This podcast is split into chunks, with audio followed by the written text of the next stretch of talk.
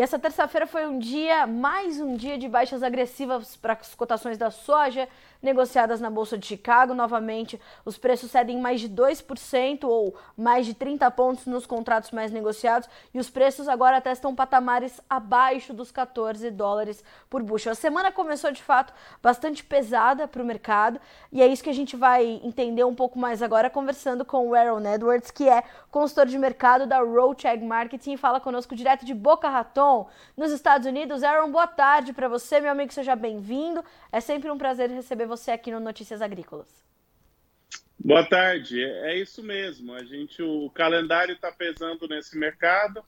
A, a safra nos Estados Unidos não está muito longe e quem tem vendas para fazer antes da safra, durante a safra ou logo depois da safra, é, tem que fazer as vendas e o, e o comprador vai ficando mais paciente. Então, a notícia boa para mim é que a gente está falando de um mercado que, mesmo em queda, ainda está, é, eles falam beans and the teens, né? ainda está acima dos 13 dólares, e nós estamos falando, chegando na safra, em patamares de preço que, historicamente, são altos, com uma situação que nós sabemos que ainda tem potencial de preço, ainda tem notícia altista é, que pode ser olhada, mas talvez tenha que ser um pouco paciente antes de, de ver essa recuperação e essa decolada da soja.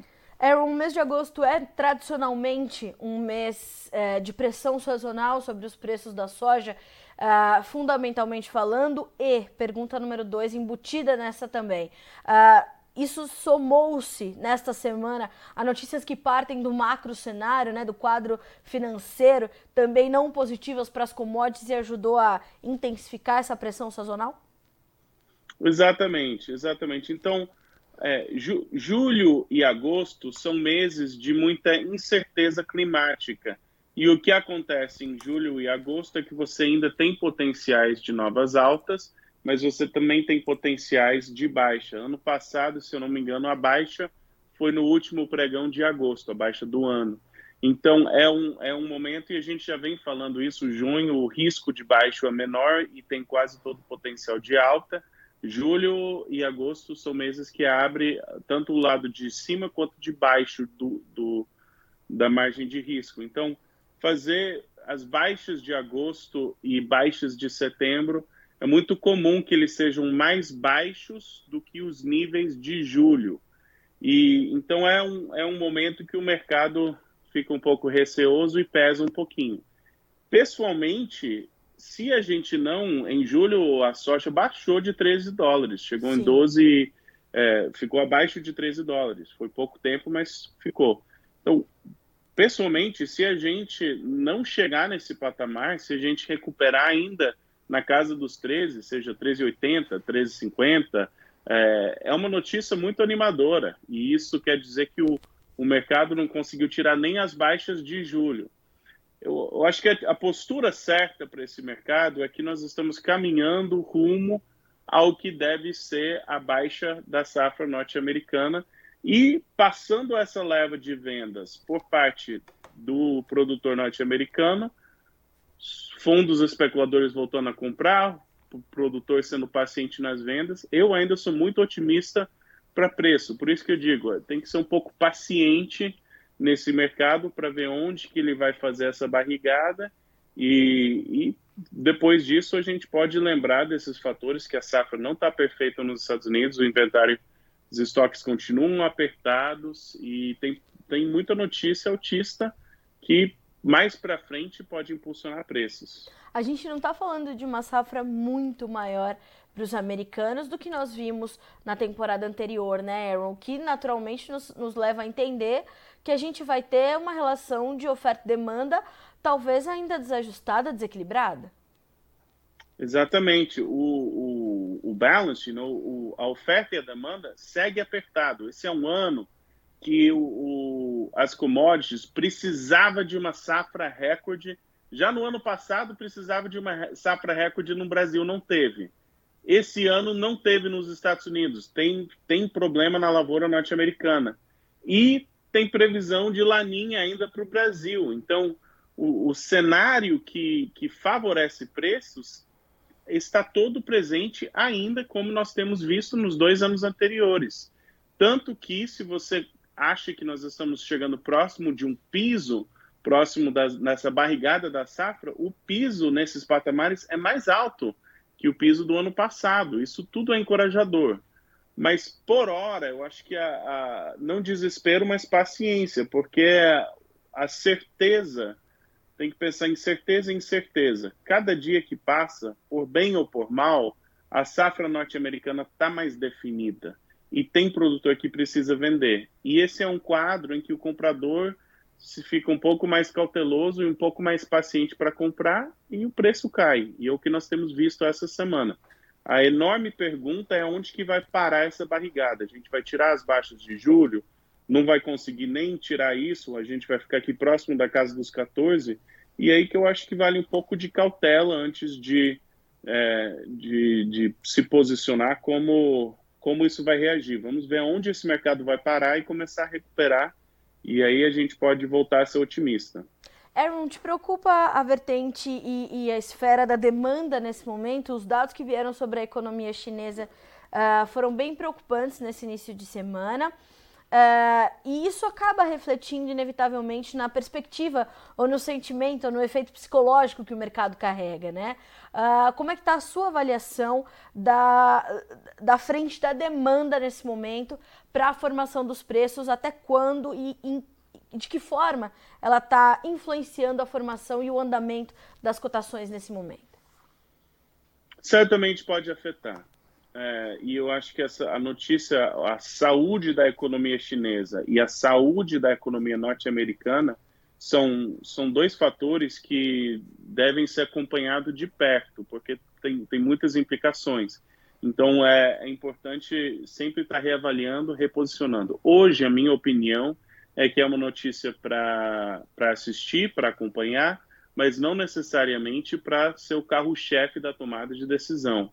Que eu quero dizer com isso é, enquanto, mesmo com uma economia que não está saudável, ainda tem inventário apertado e, na minha opinião, vai ter comprador pelos é, grãos e a safra do Brasil não está garantida então, tem muita incerteza com os inventários que nós estamos apertados, qualquer ameaça com a safra brasileira, qualquer. É, e ainda a safra norte-americana não está colhida.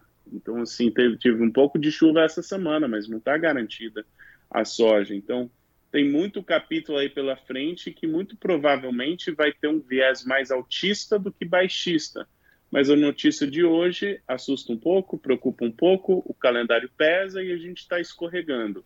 Então é, é isso, é só para acompanhar de perto, para ter cautela e, e, na minha opinião, seria muito normal até a gente fazer essa barrigada entre agora e o relatório de setembro. Uhum. É, não me surpreenderia se a baixa do ano vem durante esse período. Aaron, uh, ainda sobre o relatório da última sexta-feira, a gente teve um aumento nas estimativas do USDA para produtividade e produção. Uh, e ontem a gente teve uma, uma, pequena piora na qualidade das lavouras americanas de soja.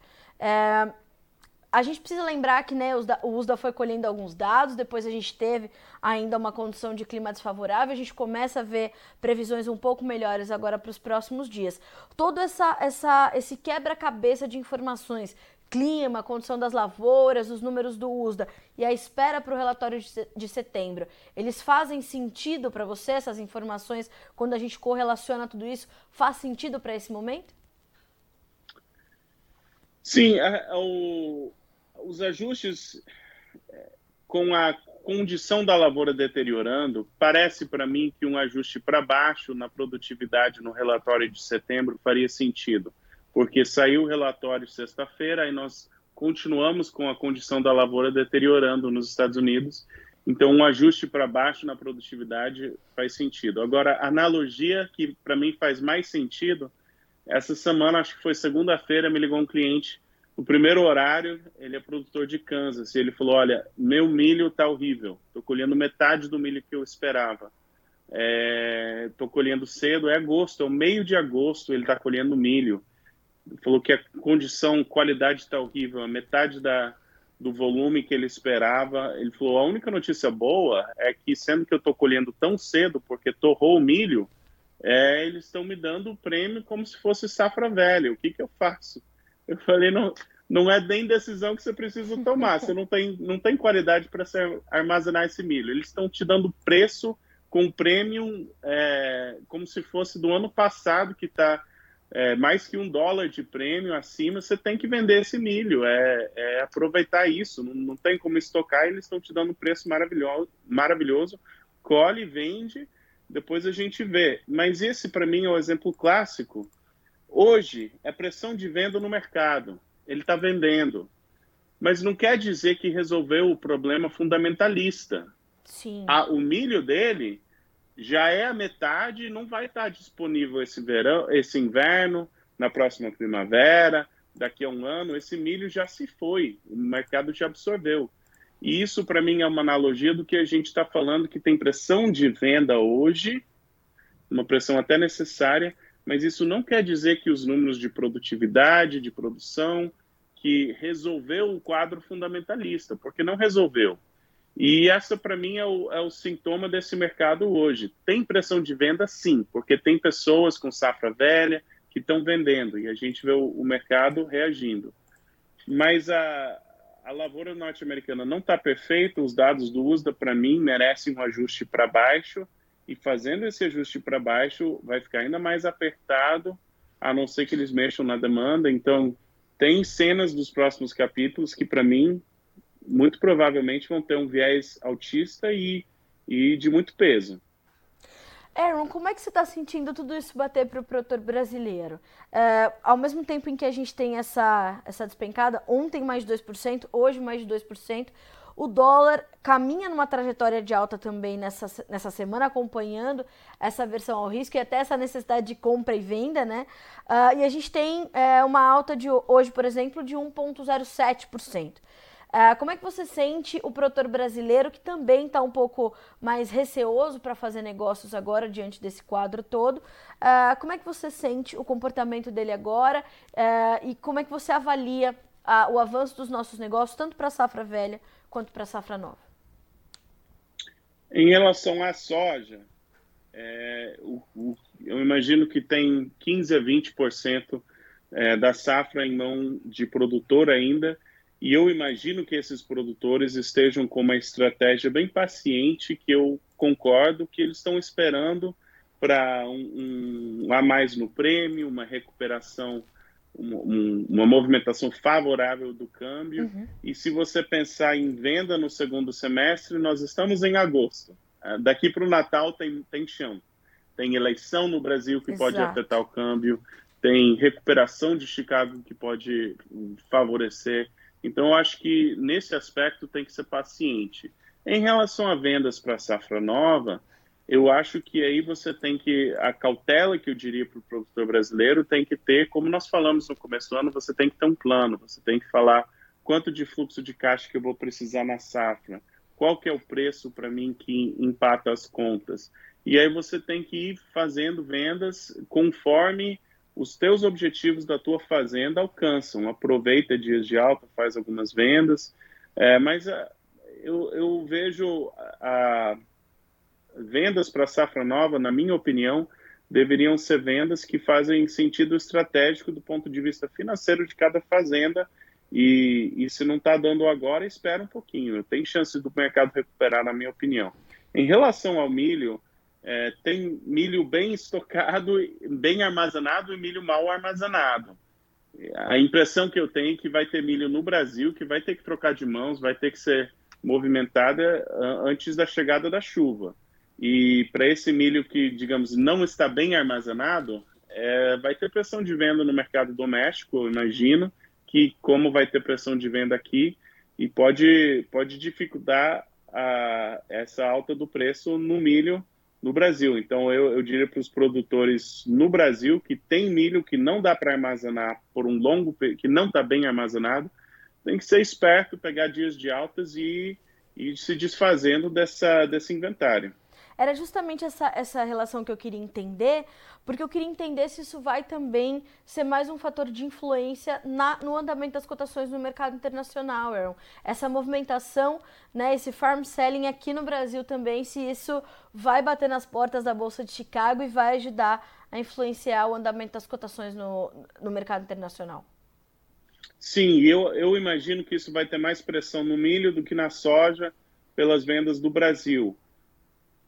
Se, falando Sim. de milho, tem milho a céu aberto no Brasil, tem milho sendo colhido nos Estados Unidos, tem safra velha de milho nos Estados Unidos e tem safra que tem milho que vai ser vendido 6 dólares saindo da colheitadeira para quem não vender. Então, uhum. Então tem muitos produtores que têm essa postura. Então vai ter uma onda de vendas, vai ter uma pressão de venda, na minha opinião, entre agora, meio de agosto, meio de outubro, é difícil saber exatamente quando vai vir a, a máxima dessa, dessa pressão de venda, mas nós estamos num período de, de seis a oito semanas que vai ter venda, vão ter vendas necessárias que vão inibir maiores ganhos uhum. no mercado, na minha opinião. Certo. Passando essas vendas, aí a gente volta a falar de todo o cenário fundamentalista autista, porque os, é, os produtores que não venderam nessa oportunidade, muitos deles já viram milho na, nos preços que estava em junho e falaram não obrigado, não, viram os preços de junho da soja e falaram vou esperar um pouco, então tem chances de, de novas altas e preços muito fortes, na minha opinião, só tem que passar essa leva de vendas. Certo. Aaron, para a gente concluir, uh, eu queria entender a sua, a sua perspectiva uh, dessa, dessa movimentação para o Brasil.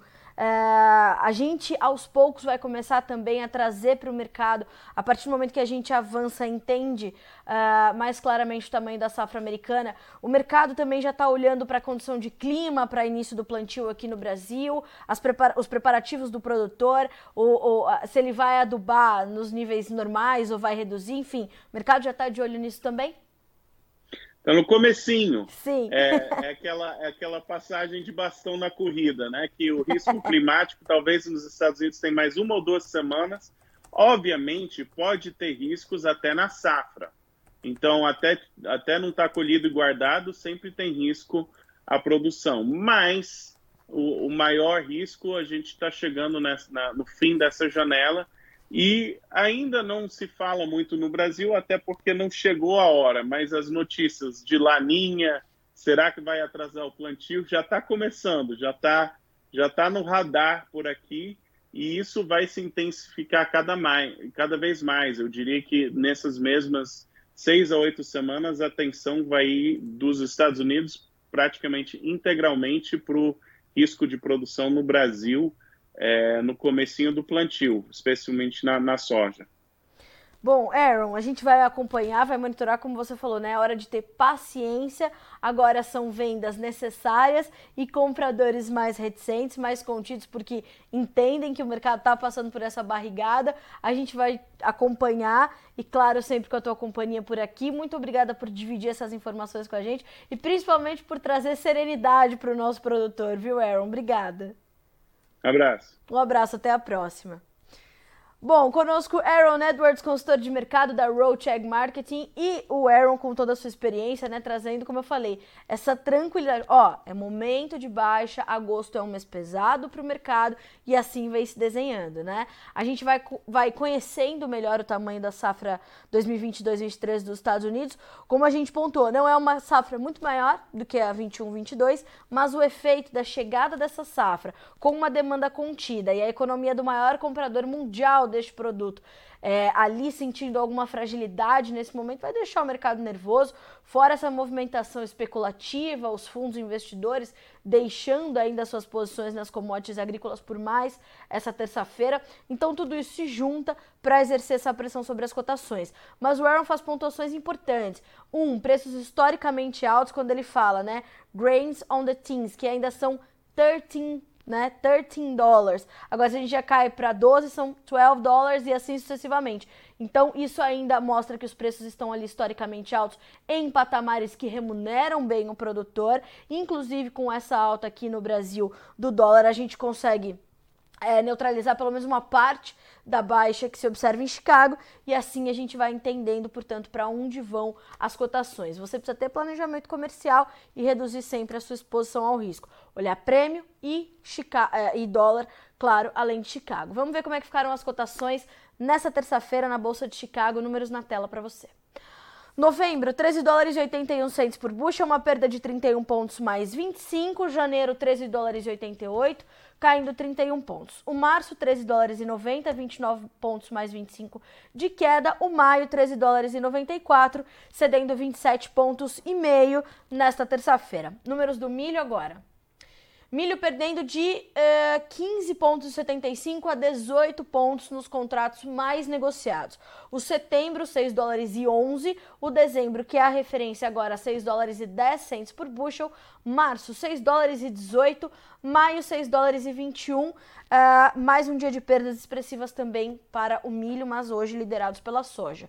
Concluindo com o trigo agora, que também fechou no vermelho. Setembro, 7 dólares e 86. Dezembro, 8 dólares e 2 centes por bushel. Março, 8 dólares e 16. Maio, 8 dólares e 25. As perdas variaram de 14,75 a 15 pontos nos principais contratos.